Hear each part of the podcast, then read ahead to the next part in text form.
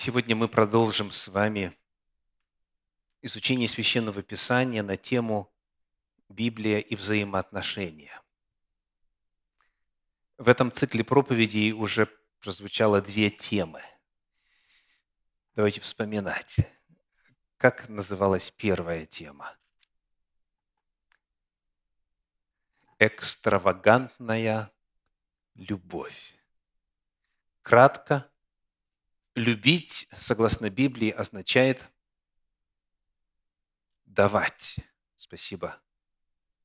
Это нечто конкретное, предметное, осязаемое. И второй вопрос. Кого надо любить? Кого мы должны любить, согласно заповедям?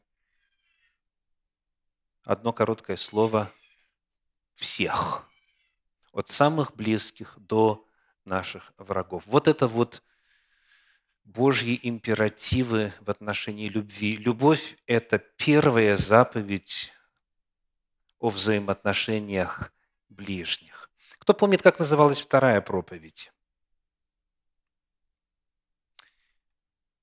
Она была, если смотреть по количеству просмотров этого видео на нашем канале в YouTube, она была чуть менее популярной, чем первая. Вот экстравагантная любовь как-то вызвала больше интерес, чем тема номер два, которая называлась «Истинное смирение». Кому хочется? Да? Истинное смирение. Давайте кратко вспомним, что значит смирение, согласно Библии. Что значит проявлять смирение? Ответ – почитать всех окружающих выше себя. Это же слово означает лучше себя. Слышите?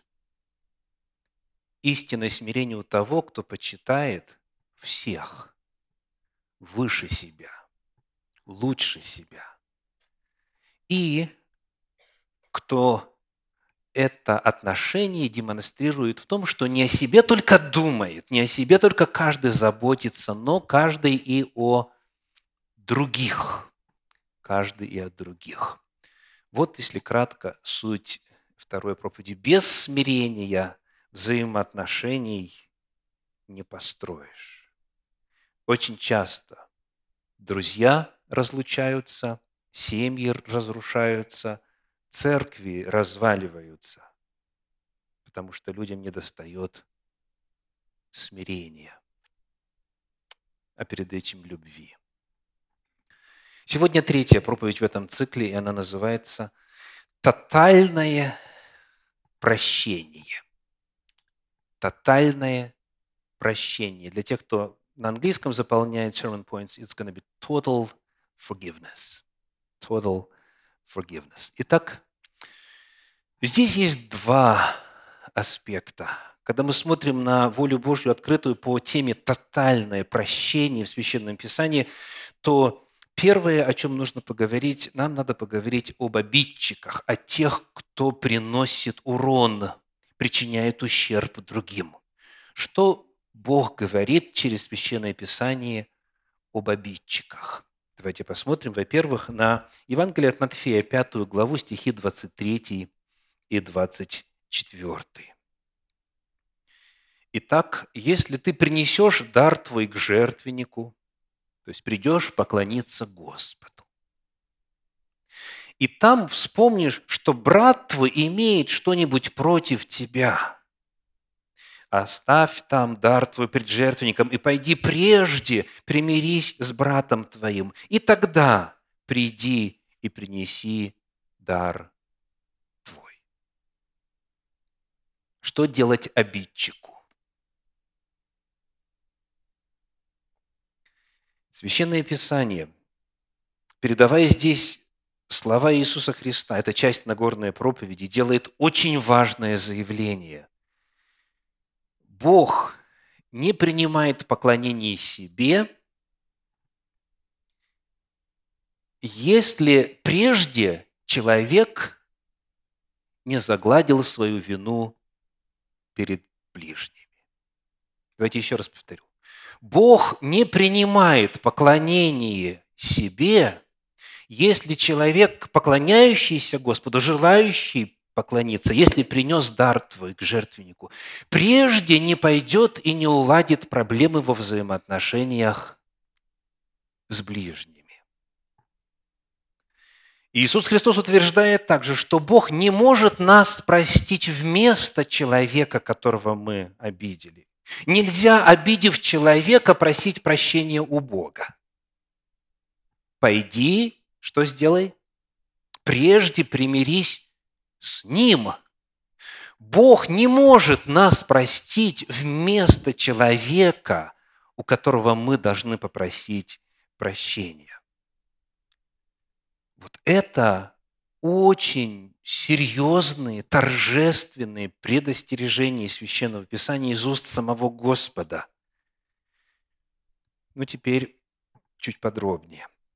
Что означает «вспомнишь»? Что означают слова «вспомнишь, что брат твой имеет что-нибудь против тебя»? Что это может означать? О чем идет речь?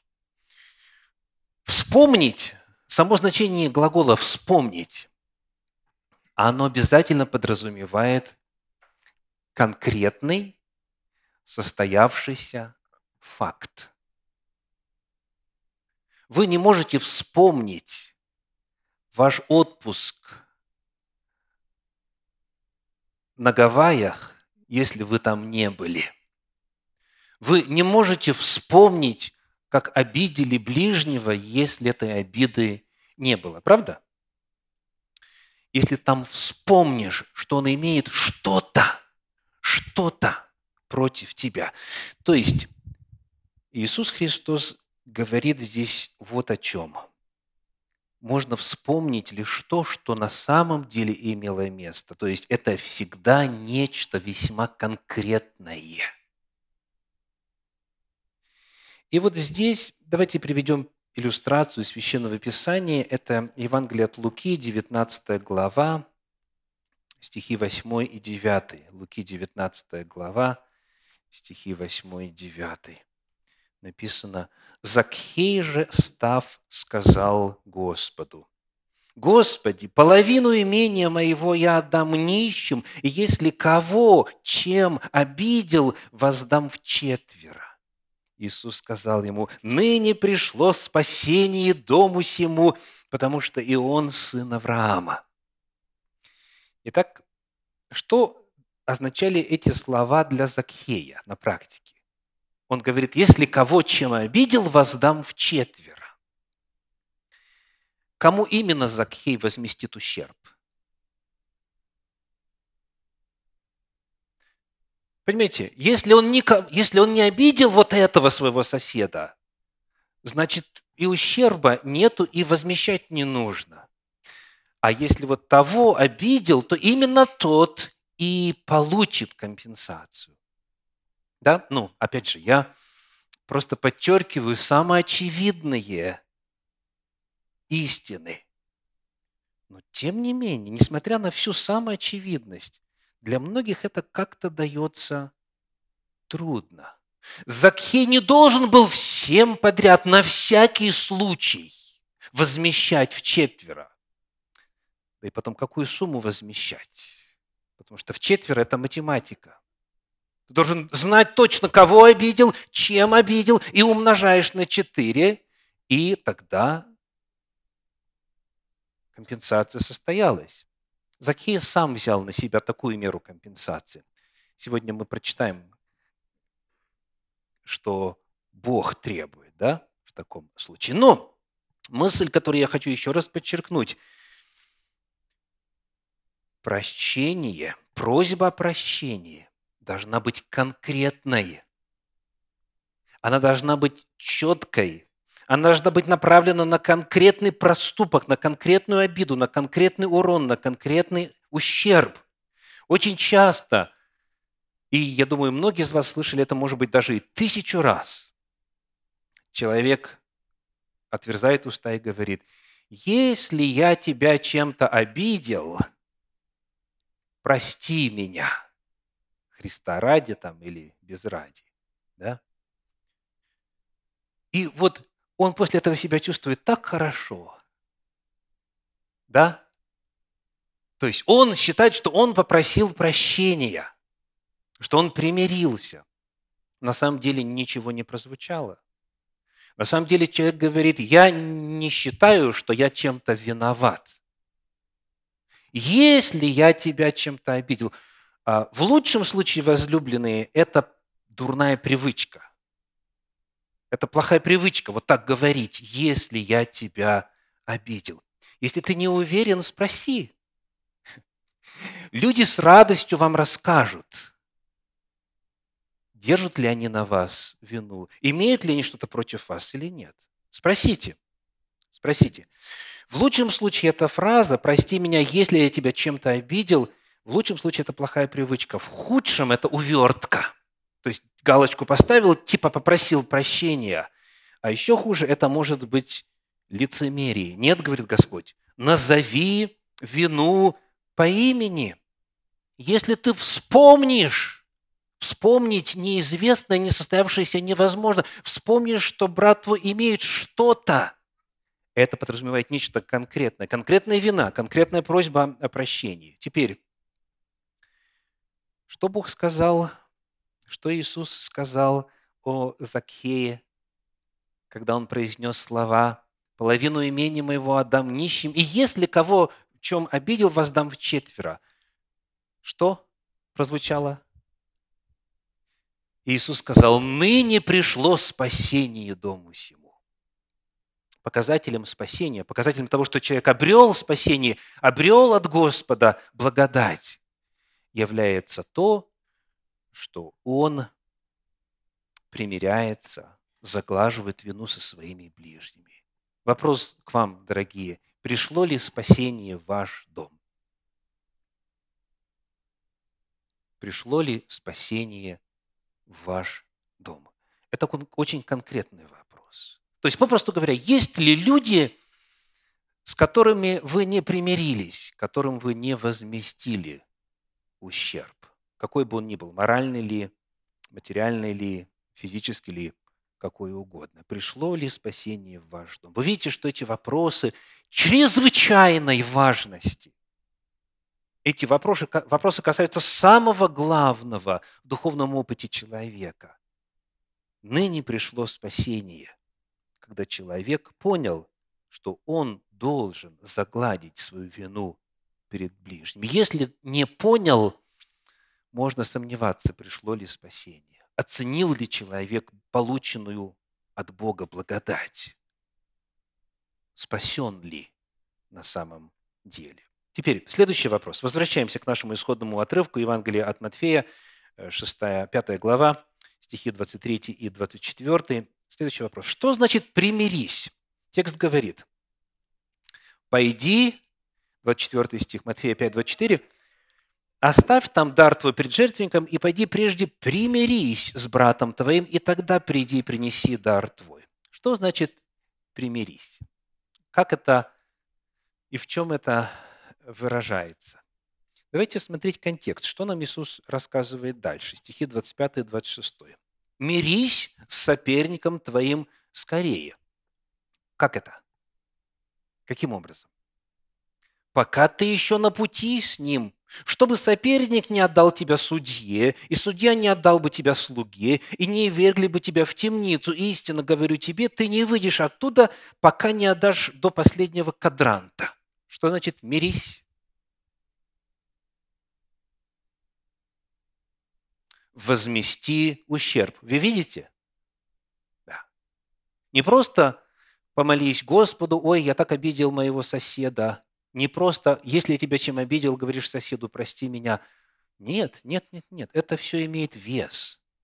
Это все имеет определение и должно состояться в возмещении ущерба. Вот что значит примириться, согласно учению Иисуса. И при исследовании оказывается, что Иисус здесь не сообщает нам нечто новое, Он вспоминает и цитирует и провозглашает Божьи заповеди, открытые еще через Моисея. Давайте вспомним книгу Левит, 6 главу, стихи 4 и 5. Книга Левит, 6 глава, стихи 4 и 5. «То, согрешив и сделавшись виновным, он должен возвратить похищенное, что похитил, или отнятое, что отнял, или порученное, что ему поручено, или потерянное, что он нашел. Или если он в чем поклялся ложно, то должен отдать сполна и приложить к тому пятую долю. И отдать тому, кому принадлежит, отдать когда? В день приношения жертвы повинности.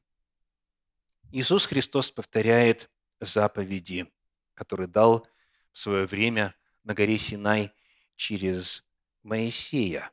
Христос повторяет Тору. Должен отдать и приложить пятую долю, то есть 20%. Если был нанесен ущерб, это означает, что нужно произвести реституцию. И это Господь повторяет в своем слове многократно. Один пример из пророков, Иезекииля, 33 глава, стихи 14 и 15. Иезекииля, глава 33, стихи 14 и 15 говорят так. «А когда скажу беззаконнику, ты смертью умрешь, и он обратится от грехов своих и будет творить суд и правду, если этот беззаконник возвратит залог, за похищенное заплатит, будет ходить по законам жизни, не делая ничего худого, то он будет жив, не умрет. Итак, когда не умрет? Когда будет жив? Если возвратит, заплатит, если возместит ущерб. Если не возместить ущерб, смертью умрешь. И наоборот, когда пришло спасение, когда человек принял решение и дал обет Господу возвратить, когда пришло осознание, когда он готов возмещать ущерб.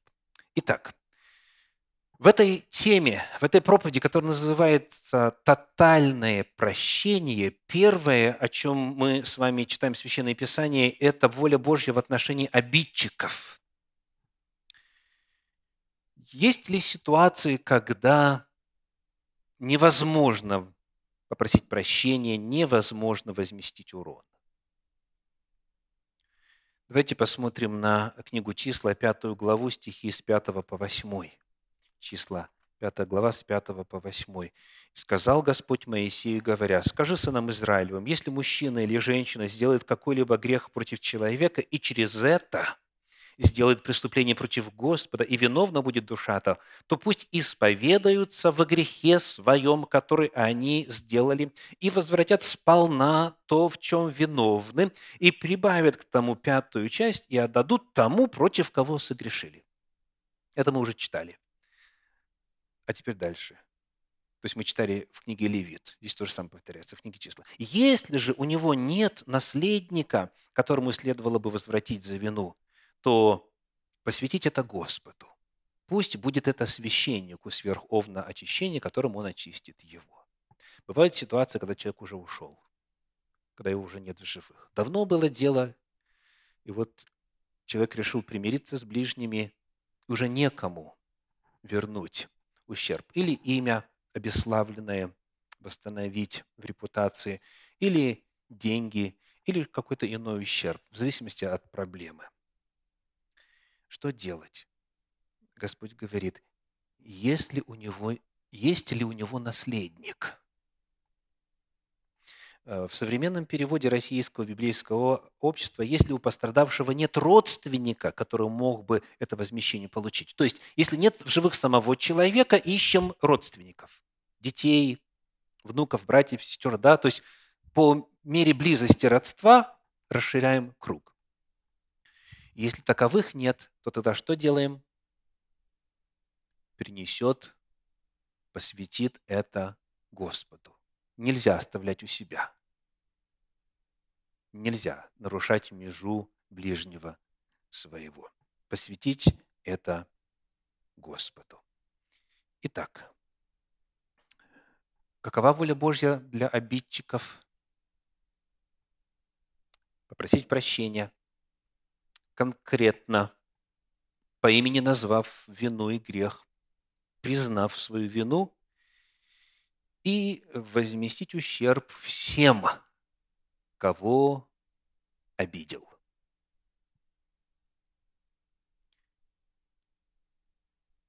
Сделали ли вы это? Каждый вот в отдельности. Провели ли вот эту инвентаризацию? Вспомнили ли свою жизнь в этом контексте, в этом ракурсе? Ответ на этот вопрос, он влияет на самые важные вопросы. Спасение или погибель. Теперь, во второй части проповеди. Есть обидчик, а есть кто? Обиженный. Какова воля Божья для обиженных? Открываем вновь Нагорную проповедь Иисуса Христа. Евангелие от Матфея, 6 глава. Прочитаем стихи 14 и 15. Матфея, 6 глава, 14 и 15. «Ибо если вы будете прощать людям согрешения их, то простит и вам Отец ваш Небесный. А если не будете прощать людям согрешения их, то и Отец ваш не простит вам согрешений ваших. Снова звучит очень серьезное предостережение. Итак, кратко. Что провозглашает Иисус для обиженных, для ущемленных? Иисус Христос говорит, сохраняющий вину, сохраняющий обиду на человека остается непрощенным Богом. Так написано. Если не будете прощать людям согрешения их, то и Отец ваш не простит вам согрешений ваших. Вновь очень серьезное предостережение. Я повторю. Сохраняющий обиду на человека остается непрощенным Богом. И вот теперь вопрос, что значит простить? Что значит простить кому-то какую-то вину? Посмотрим на иллюстрацию. Э, книга Второзаконие, 15 глава, первые два стиха. Второзаконие, 15 глава, первые два стиха. «В седьмой год делай прощение». Что же это такое? Прощение же состоит в том, чтобы всякий взаимодавец, который дал взаймы ближнему своему, простил долг и не взыскивал с ближнего своего или с брата своего, ибо провозглашено прощение ради Господа. Когда кто-то кого-то обижает, это создает долг, материальный ли, эмоциональный ли, нравственный ли и так далее. Что значит простить? Простить означает отказаться от своего законного права на компенсацию. Прощение же состоит в том, чтобы всякий взаимодавец простил долг и не взыскивал с ближнего своего. Почему? Потому что провозглашено прощение ради Господа. Простить означает отказаться от своего законного права на возмещение в свой адрес ущерба. Когда же и в каких случаях нужно прощать? Что говорит Священное Писание? Давайте обратимся к словам Иисуса вновь. Евангелие от Луки, 17 глава, стихи 3 и 4. Луки, 17 глава, стихи 3 и 4. Наблюдайте за собою. Если же согрешит против тебя брат твой, выговори ему, и если покается, прости ему. И если семь раз в день согрешит против тебя, и семь раз в день обратится и скажет «каюсь», прости ему. Итак, Иисус говорит, какой первый шаг? Что сделать? Первое – выговори ему, да, по синодальному переводу. Выговори ему. То есть нужно обозначить проблему. знаете, по какой-то странной причине, странной для некоторых, для большинства из, из нас она прекрасно понятна, люди намного тоньше чувствуют обиду в свой адрес, чем обиду, причиненную ими в адрес других. И бывает так, что он, как говорят народе, ни сном, ни духом. Он даже и не понимает, или она даже и не подозревает, что обида нанесена. Иногда нет умысла, иногда не обратил внимания, там могут быть разные причины. Поэтому Христос первое, что говорит. Обозначьте проблему. Скажите, а знаешь ли ты, что вот, вот это и это, оно вот на меня повлияло так-то и так-то, так?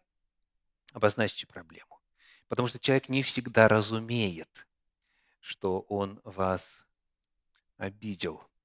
Такое случается сплошь и рядом. И тут вновь Иисус цитирует Тору, Пятикнижье Моисеева. Книга Левит, 19 глава, 17 стих. «Не враждуй на брата твоего в сердце твоем».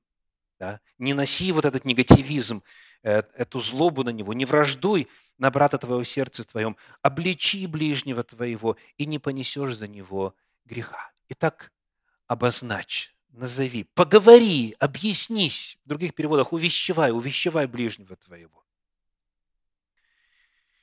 Это первое. А что второе? К чему Иисус призывает?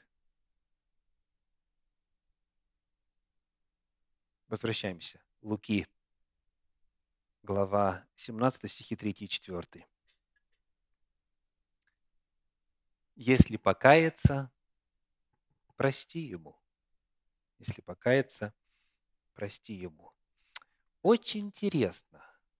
Не сказано, если вернет тебе ущерб, прости ему.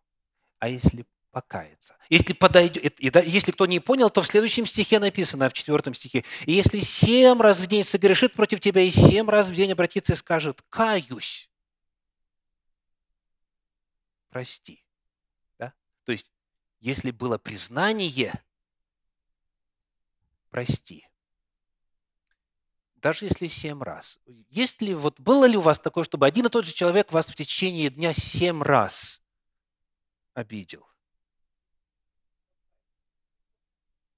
Было вот такое, что вот один человек вас семь раз в течение дня обидел? У кого было?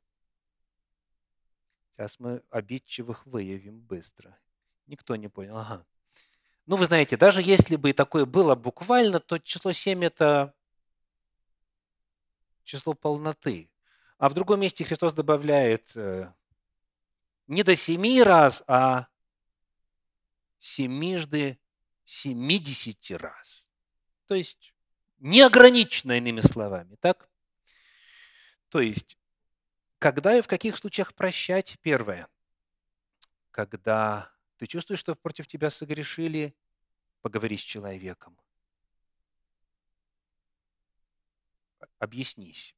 Если покаяться, скажет «каюсь», признает свою вину, прости ему неограниченное число раз. Теперь, а как быть, если человек не хочет просить прощения? Давайте откроем другое Евангелие. Евангелие от Марка, 11 главу, 25 стих. Марка 11, 25. «И когда стоите на молитве, прощайте, если что имеете на кого, дабы Отец ваш Небесный простил вам согрешения ваши». Видите, тот же самый тезис – чтобы обрести прощение у Господа, нужно простить ближнему. Когда? Когда стоишь на молитве. То есть максимальная продолжительность непрощения до первой молитвы. Если человек осознал, попросил прощения, это хорошо. Но это не имеет значения в плане долго простить. Потому что как только встала молитва пред Господом, нужно простить всем и все. Если что имеете на кого, всем и все. Когда стоите на молитве. давайте посмотрим, как об этом апостол Павел писал в послании в Колосы, в 3 главе, стихах 12 и 13. Колосинам 3 глава, 12 и 13. «Итак, облекитесь, как избранные Божьи, святые и возлюбленные, в милосердии, благость, смиренномудрие, кротость, долготерпение, снисходя друг к другу и прощая взаимно, если кто на кого имеет жалобу. Имеешь жалобу, имеешь что-то против ближнего твоего, прощай. Как Христос простил вас, так и вы.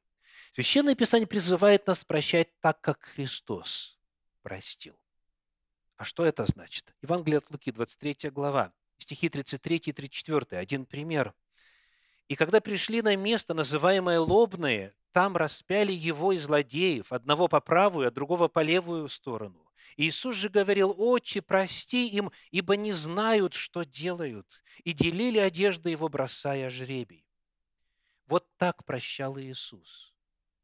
Даже тем, кто не осознавал, что они делают. То есть, понимает ли человек, осознает ли или не осознает, просит ли прощения или не просит прощения. Это не имеет никакого значения. Когда стоишь на молитве, прости всем все, говорит Иисус. Второе послание Коринфянам, 5 глава, 19 стих. «Потому что Бог во Христе примирил с собою мир, не вменяя людям преступлений их, и дал нам слово примирения». Вот это тотальное прощение. Что сделал Бог? Он примирил с собою мир –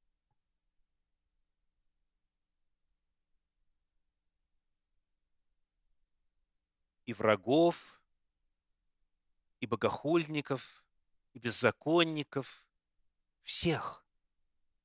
Бог во Христе примирил с собою мир. Это было Его решение, это было Его действие в одностороннем порядке, не дожидаясь осознания, просьбы о прощении и так далее.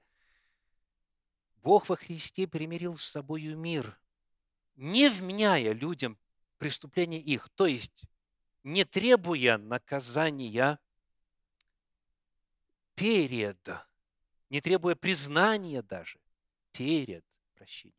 Другое дело, что не все люди воспользуются этой милостью. Другое дело, что не все люди захотят принять это прощение и восстановить взаимоотношения с Богом. Но это их дело.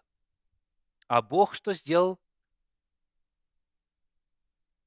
Бог примирил с собой всех, всех, всех. Назвать парочку имен. Нерона примирил с собою.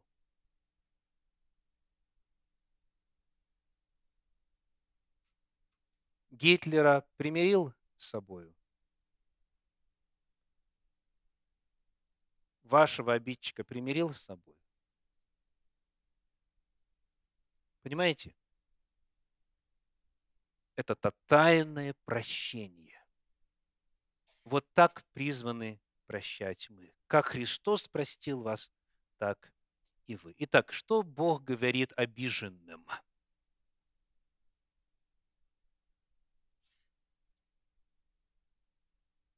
Простить всех и каждого, вне зависимости от того, понимают ли люди, осознают ли, признают ли, просят ли прощения, осуществили ли реституцию или нет нужно простить всех, кто вас обидел. Итак, вопрос. Сделали ли это вы, возлюбленные? Сделали ли это вы? Это очень серьезный вопрос. Потому что если вы будете прощать людям согрешения их, то простит и вам Отец ваш Небесный. А если не будете прощать людям согрешений их, то и Отец ваш не простит вам согрешений ваших. Для меня великая боль моему сердцу, когда я вижу, что человек сохраняет обиду на кого-то. Потому что я знаю, что такой человек не открыл себя вполне для Божьей любви. он еще не осознал, или она не осознала еще, что значит тотальное прощение от Господа. Эта проповедь, она ставит трудные вопросы перед каждым из нас.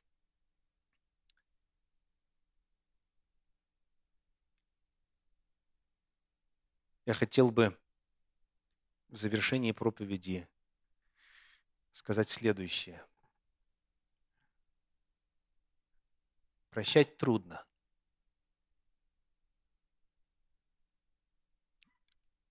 Это сделать может только Бог. В особенности тогда, когда не просят прощения, не признают свою вину и продолжают, продолжают вредить.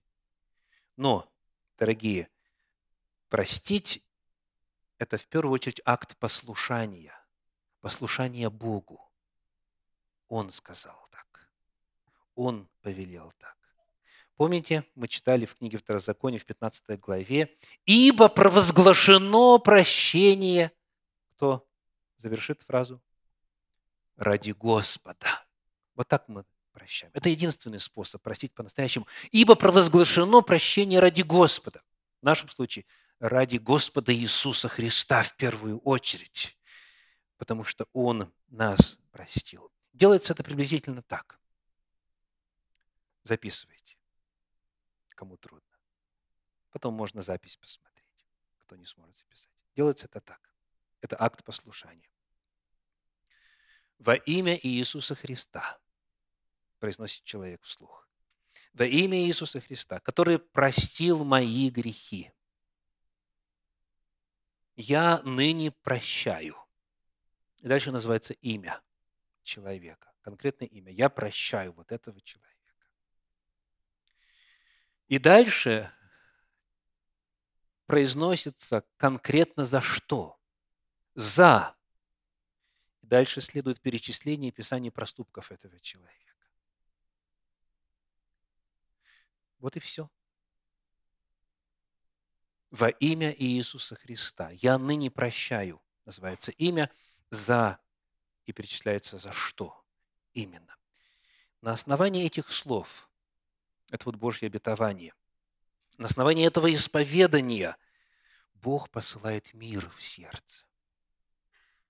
На основании этих слов Бог посылает и дает, дарит ощущение легкости и свободы. если после этой молитвы через какое-то время снова начнет подкрадываться обида, ее нужно встречать приблизительно так. Благодарю Тебя, Господи, или благословен Господь Бог за то, что Он дал мне силы простить. Называется имя – за называется проступок. И вот это исповедание веры, оно является лучшим средством, на основании которого обида отступит, и вы одержите очередную победу. Ну вот, немного о тотальном прощении. Да даст Господь всем нам сил. Аминь.